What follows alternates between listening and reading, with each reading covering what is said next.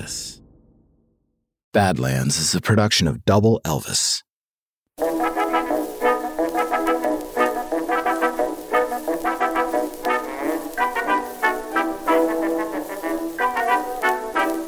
The stories about John Belushi are insane. He attacked an unruly theater patron and nearly started a turf war in Chicago.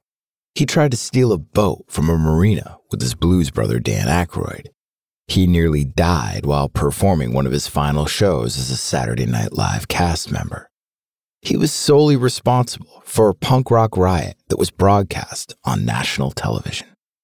And though he wasn't a punk rocker, John Belushi was nonetheless a rock star of the stage and screen, and he made great films. Some of the greatest comedies of all time. Unlike that clip I played for you at the top of the show, that wasn't a clip from a great film. That was a fair use sample from the Library of Congress of the All Star Trio and their orchestra performing Vamping Rose in 1921. I played you that clip because I can't afford the rights to a clip from Mark Rydell's On Golden Pond.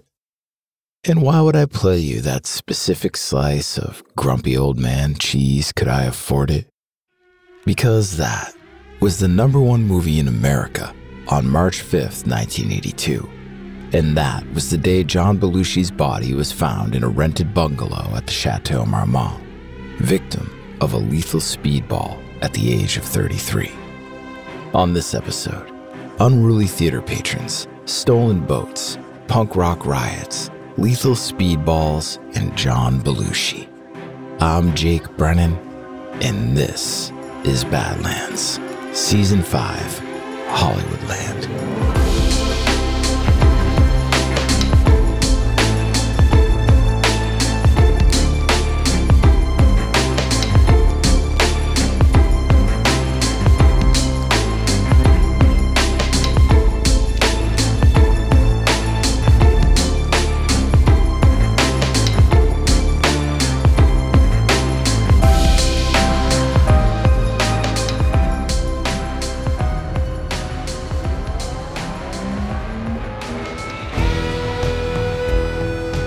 Was 1970 and life was just beginning.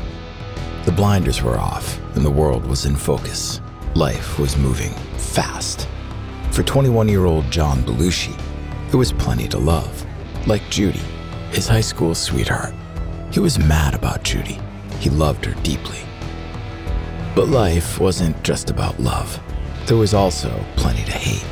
And there was no gray area. You loved deeply, you hated deeply too. Nixon, for one, could fuck right off. Kent State was a tragedy. War? What was it good for? Absolutely nothing.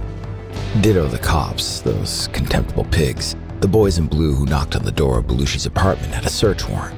Busted for possession of 12 pounds of good grass. Like the Glen Ellyn PD didn't have anything better to do with their time.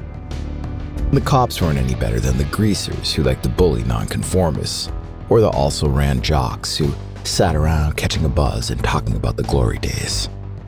Belushi was a hell of a middle linebacker back in high school, sure, but that was then, before his eyes were opened, before he realized that it was all bullshit, and not just clinging to a pigskin in the not so distant past.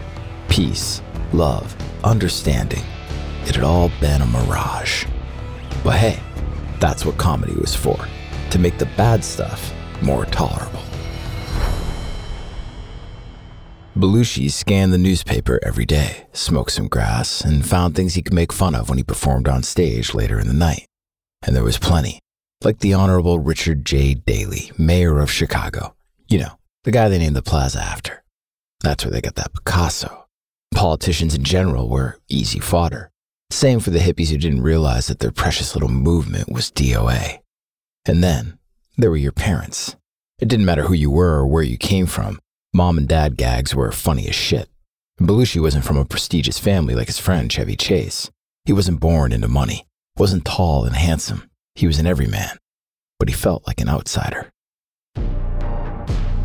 Belushi's parents were first and second generation Albanian immigrants. His grandmother barely spoke any English, and he was weird by default. He'd do anything to not feel that way, so the stage helped. Performing in front of a live audience, his weirdness paid dividends. But it didn't pay the bills. Monthly rent for the basement at the Universal Life Church in Chicago was $100. Belushi split it three ways with two friends. They could cram about 50 people into the former coffee house for their quote unquote blackouts, which is what they called the nights they performed live comedy skits. Belushi came armed with that week's news, but the subjects of their performance generally fell into one of three categories sex, drugs, or violence. Admission was only $1, and you got all three. But not everyone was laughing, and not everyone was paying. The greaser demanding to be let into the Universal Life Church coffee house this night was straight out of Belushi's anti list. Bully, conformist, beer drinker, macho fucko wasn't getting inside until he handed over a buck. I paid my fucking money, he yelled at Belushi, who had been summoned from backstage to deal with the confrontation at the front door.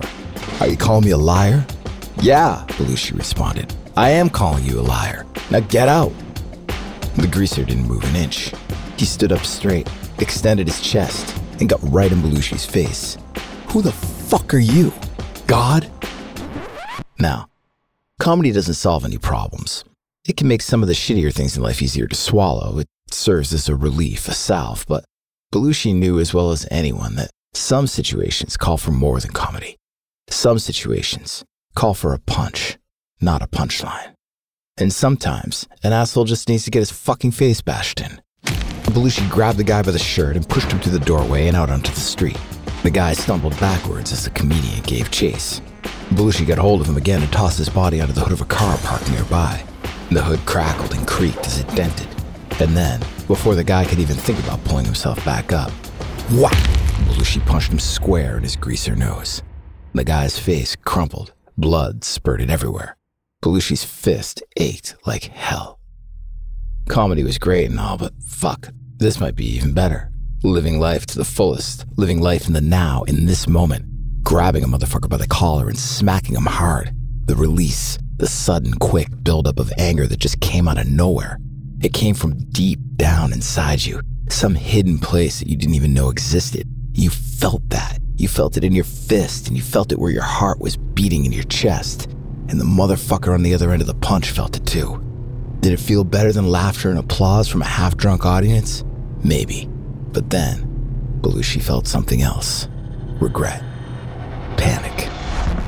Dozens of greasers were slowly emerging from the shadows. Friends of this poor son of a bitch who was nursing a broken, bleeding nose on the hood of some stranger's sedan. And they were holding wooden boards and pipes, some real West Side Story shit. Belushi tried to find the humor in the situation, but it eluded him. He did manage, however, to elude physical retaliation. For the most part, some of the greasers did get their hands on him, but the crowd assembled at the coffee house spilled out onto the street. The brief standoff lasted only a few minutes, and then the show went on. Belushi and his friends performed inside while a legion of revenge seeking greasers banged their fists on the windows. Tough crowd was an understatement, and the laughs didn't last too long that night.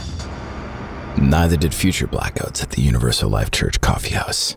To continue at that spot with the newfound hostility felt, well, a little too dangerous even by John Belushi's standards. Word traveled, however, and Belushi was soon offered a spot at Chicago's respected Second City, which then led to a part in the touring cast of National Lampoon's Lemmings, a live show that skewered Woodstock. Lemmings was where Belushi's legendary riff on Joe Cocker was born, long before Paul McCartney paid him six grand to do the impression at his birthday party. And it got to the core of what Belushi's comedy was about. To quote the New York Times, the real message of the 60s wasn't peace and love it was death, from needles or bullets. Take your pick. Death is what Lemmings is all about. It is also implicitly about laughter as a vital life sign. It was like Bob Dylan said he not busy laughing is busy dying, or something like that. Laughter got Belushi to New York City, where they said he wasn't ready for primetime TV, and it turns out they were right. In fact, John Belushi wasn't ready for any of it.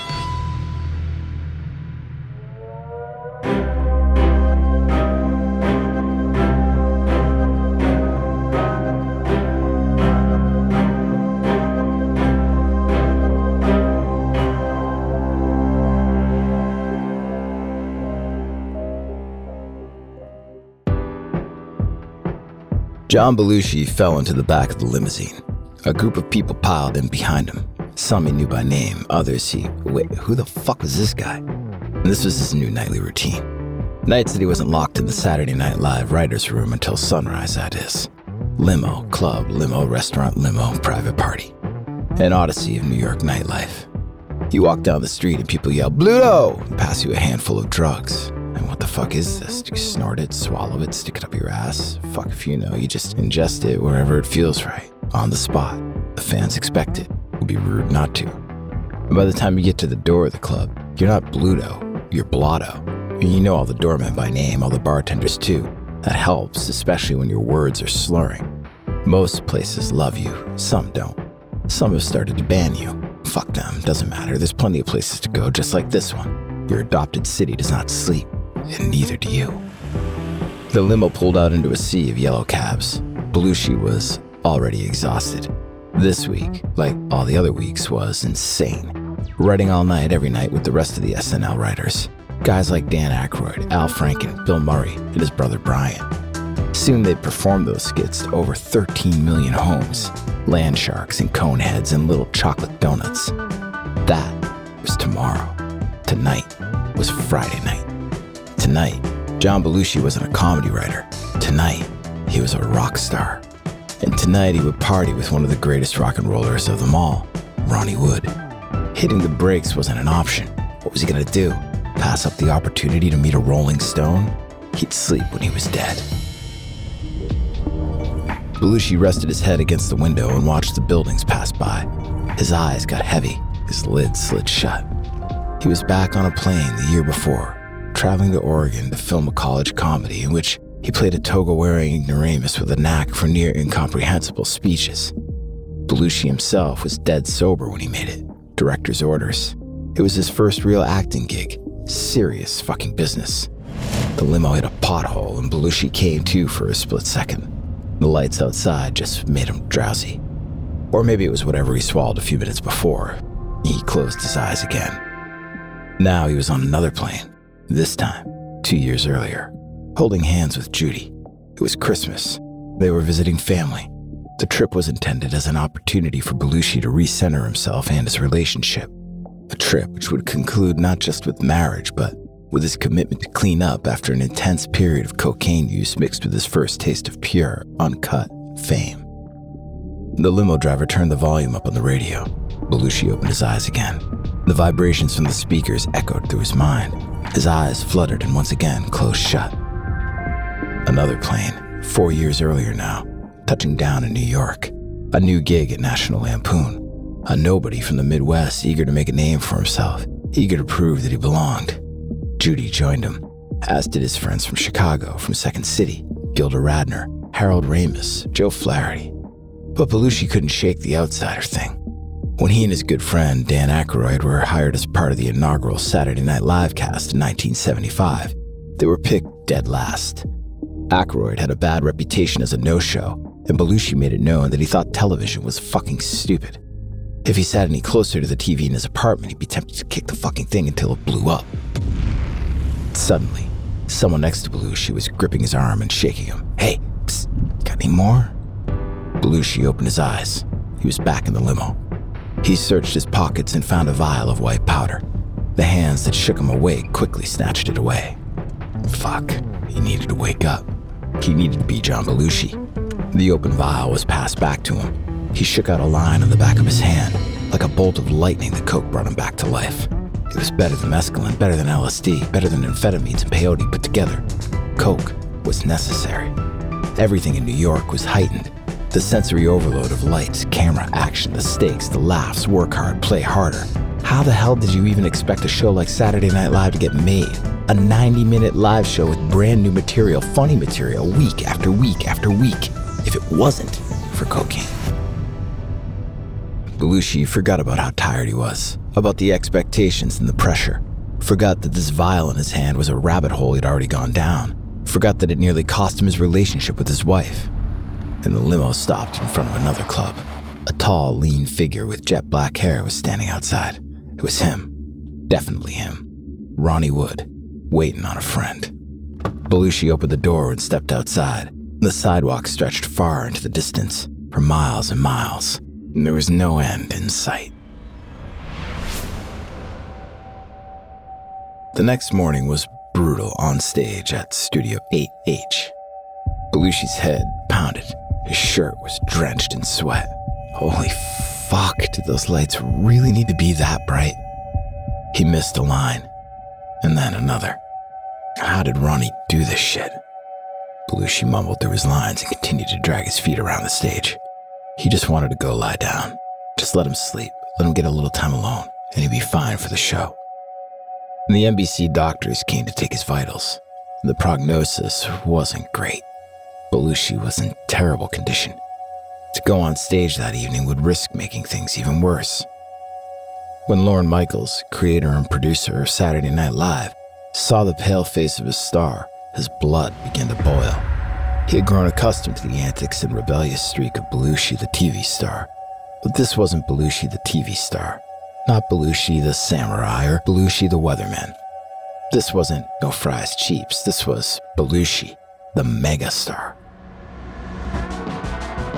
Animal House was the movie event of the summer of 1978, and John Belushi was at the center of it the bozo with the college sweatshirt who took on the dean like a drunken underdog.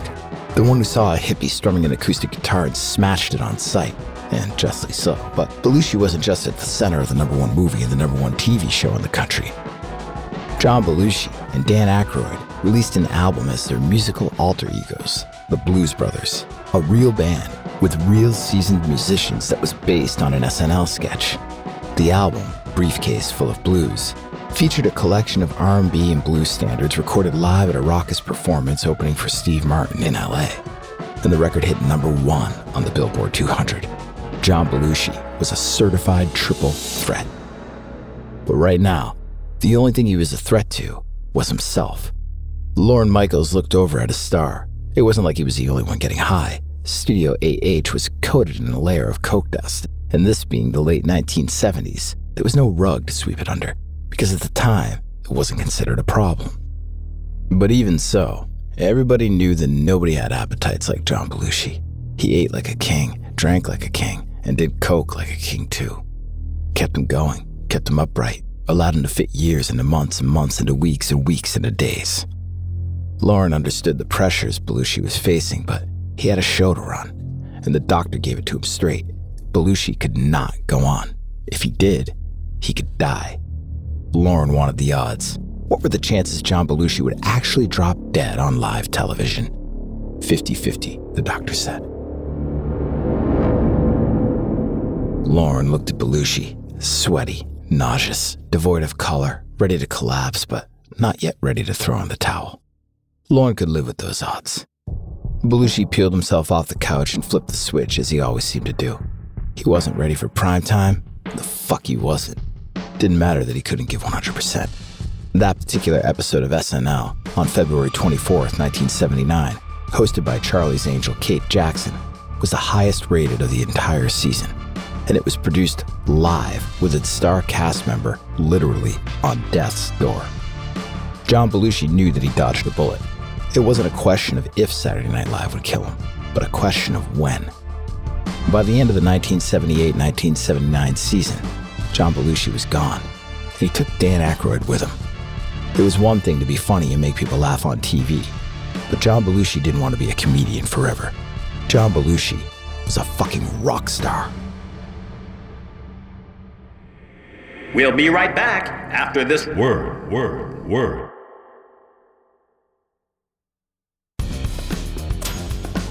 The bolt cutters snapped the section of chain link fence in two John Belushi was a little surprised, either at his own strength or how easy it was. It was two in the morning, and Dan Aykroyd posted lookout. An Ontario cop car was prowling around in the darkness. Dan told Belushi to hurry up. Belushi wasn't too worried. He didn't have a record in Canada. Plus, he was almost in. A warm breeze blew in, and you could hear the waves of the lake as they lapped against the dock of the marina on the other side of the fence. Belushi worked the bolt cutters some more. They bit through the chain link. Done. Easy. The section of the fence was pulled aside, and Aykroyd backed his old Chrysler pickup to the dock. It was 1978, and Dan Aykroyd had some land on a lake in Ontario. He also had a boat, but the boat didn't have a motor, so Aykroyd had an idea. I'm gonna rob the marina, he told Belushi. You wanna come? Was it a stupid idea? Absolutely. Did John Belushi care? Fuck no. Dan Aykroyd might be crazy, but he was a friend, and Belushi would do anything for a friend. They had a full tank of gas in the truck, half a pack of cigarettes. It was dark, and they were wearing sunglasses. What was the worst that could happen? Belushi nodded at Aykroyd and said, Let me get my smokes. Now they were done at the marina, having busted through a chain link fence, trying to hitch a boat to the back of Aykroyd's pickup. And dismantling the motor was just too much work. Easier to just take the whole damn thing. They wrestled with the boat, pulling it up to the truck's hitch. They struggled to make sense of the bolts and the pins. Nothing was lining up right. Fuck, this is gonna be harder than they thought. A car passed by in the distance. Maybe it was that cop who'd been tooling around. Screw it. Wasn't worth it. Abort mission. Was all the same to Belushi. Some missions were boondoggles born to fail, and others you just had to see through to the triumphant end. Some were missions from God.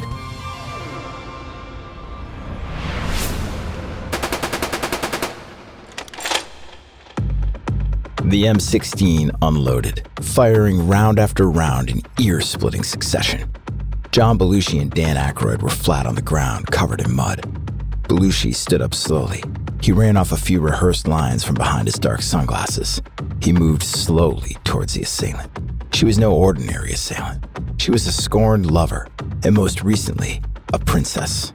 And the princess aimed the M16 at Belushi. Her finger firmly gripped the trigger. One shot, and he'd be gone. Belushi fell to his knees. He begged for forgiveness, for another chance. Please, baby, things had gotten crazy, but he could change. He had to. Cut! John Landis shifted uncomfortably in his chair. The movie he was directing, The Blues Brothers, was quickly becoming one of the most expensive films of all time. And although John Belushi was on his best behavior through most of the shoot, there were still hours, even days, lost to drugs. He showed up late, sometimes not at all. The production burned money. When Belushi did show up, he was congested from all the blow. Today, however, John Landis wasn't worried about getting Belushi to set. He was there. What John Landis was worried about was what Belushi would look like when he finally took off his sunglasses. This was the scene where Landis needed Belushi straight. The only scene in the entire 2 hour and 13 minute film where John Belushi removed those sunglasses. John Landis needed John Belushi clear eyed, the opposite of fucked up. But Belushi wasn't the only loose cannon on set that Landis had to worry about. The scorned lover, the princess with the M16, Carrie Fisher, had been drug buddies with Belushi for years. They were kindred spirits under immense pressure, the kind of pressure that led to dependence. And that dependence didn't stop, especially not on the set of the film they were currently shooting. Cocaine was making Belushi's voice raspy. It made his nerves jittery. He wandered from set, Aykroyd started calling him America's guest after he walked into a stranger's home, asked for some milk and a sandwich, and made himself comfortable on the couch. The crew started calling him the Black Hole because he lost so many pairs of those iconic black sunglasses. Landis was well aware of the degree to which drug use was affecting John Belushi. Just weeks before, he found piles of the stuff in Belushi's trailer. John Landis grabbed it in rage, underestimating Belushi's own proclivity for violence. Belushi threw his body at the director, grabbing Landis's wrists and pulling at the baggies. The struggle didn't last long.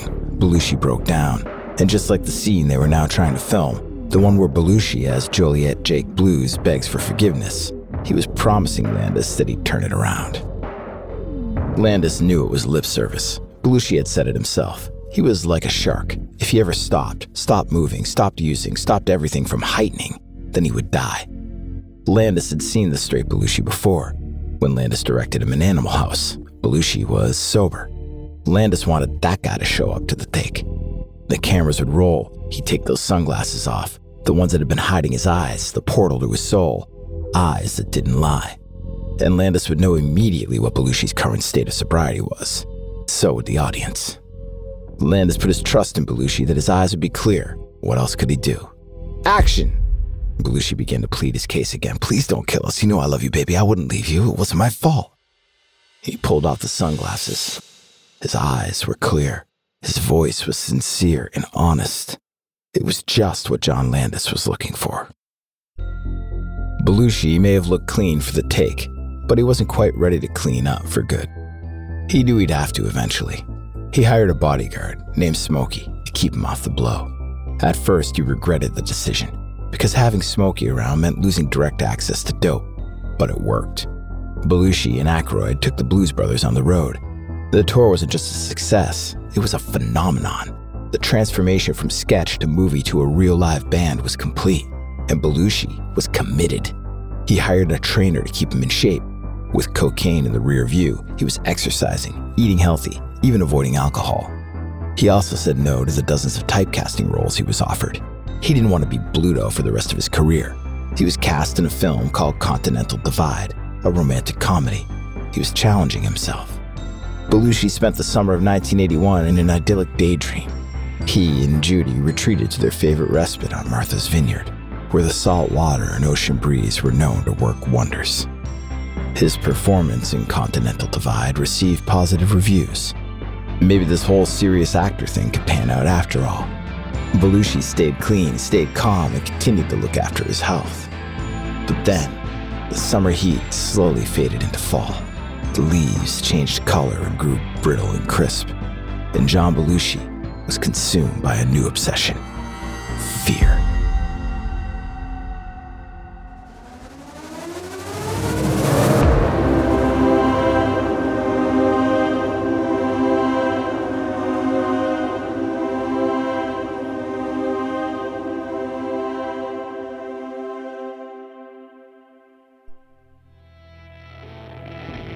John Belushi struggled to get to the front of the stage at Studio 8H.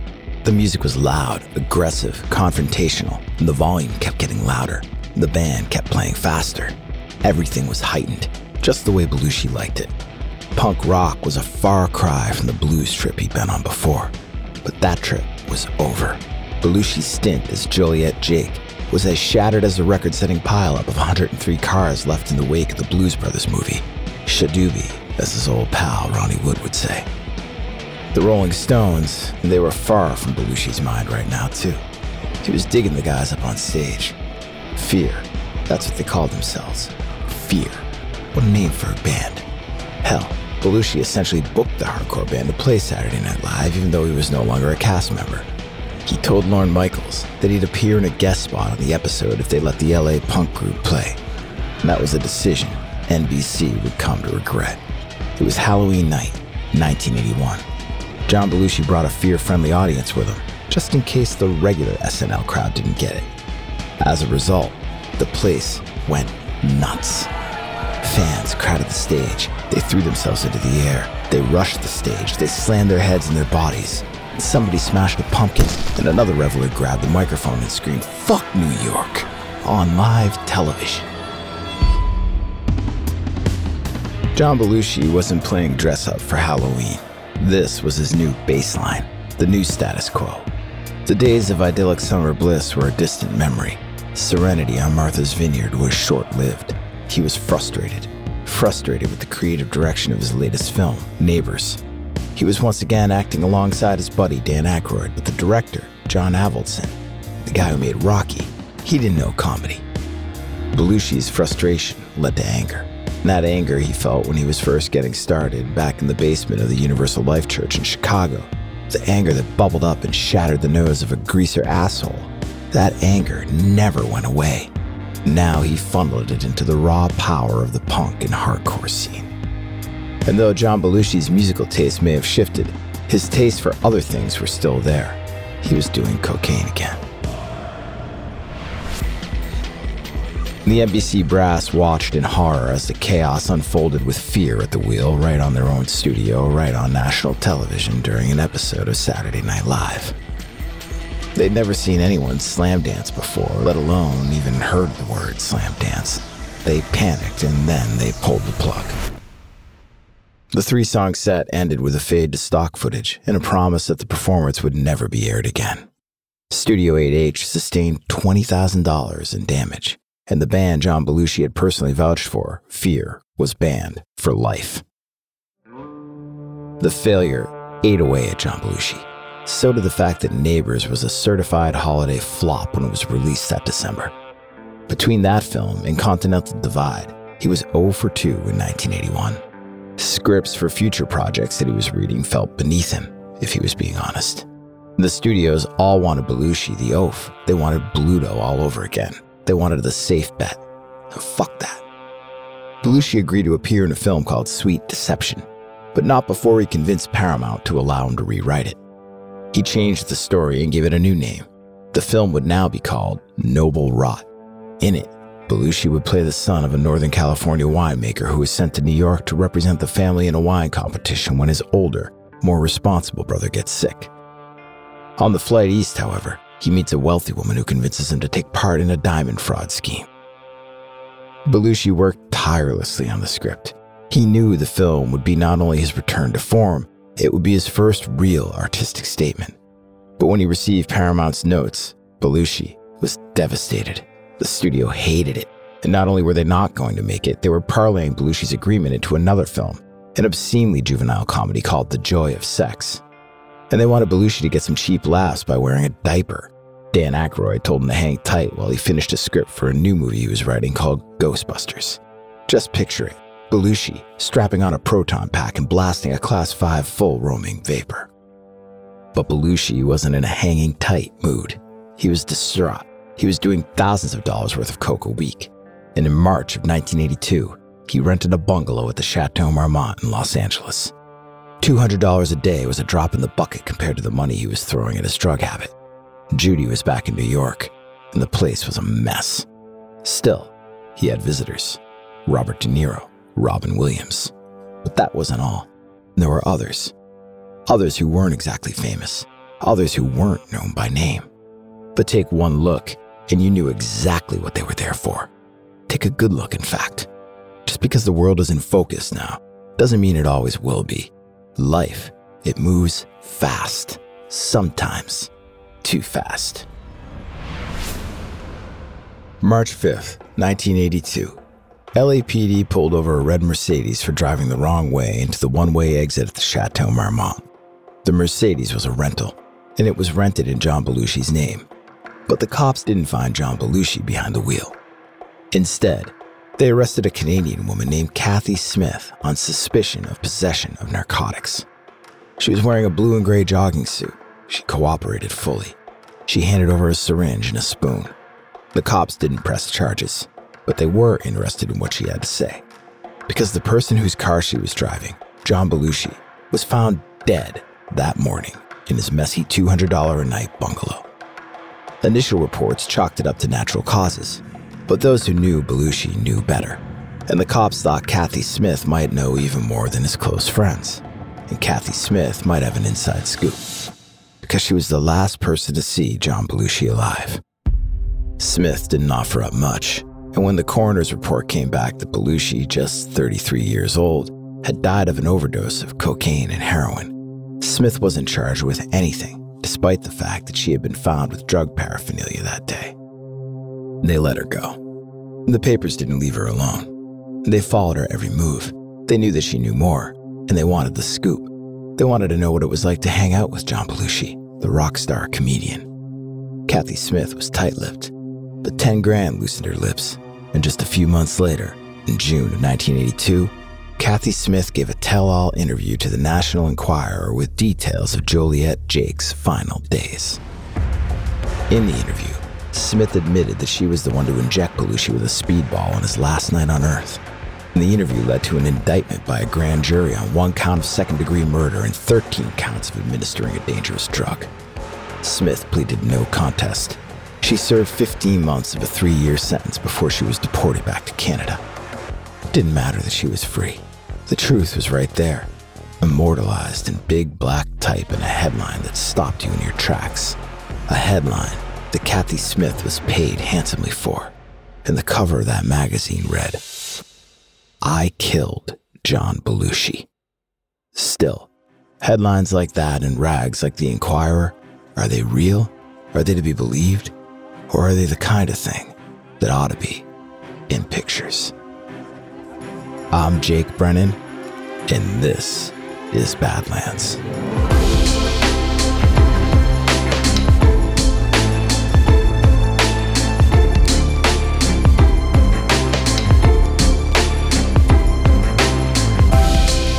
Badlands was created by me, Jake Brennan, and produced by Double Elvis. Credits for this episode can be found on the show notes page at badlandspod.com. Subscribe, follow, like, rate, and review the Badlands podcast wherever you get your podcast because Badlands is available everywhere.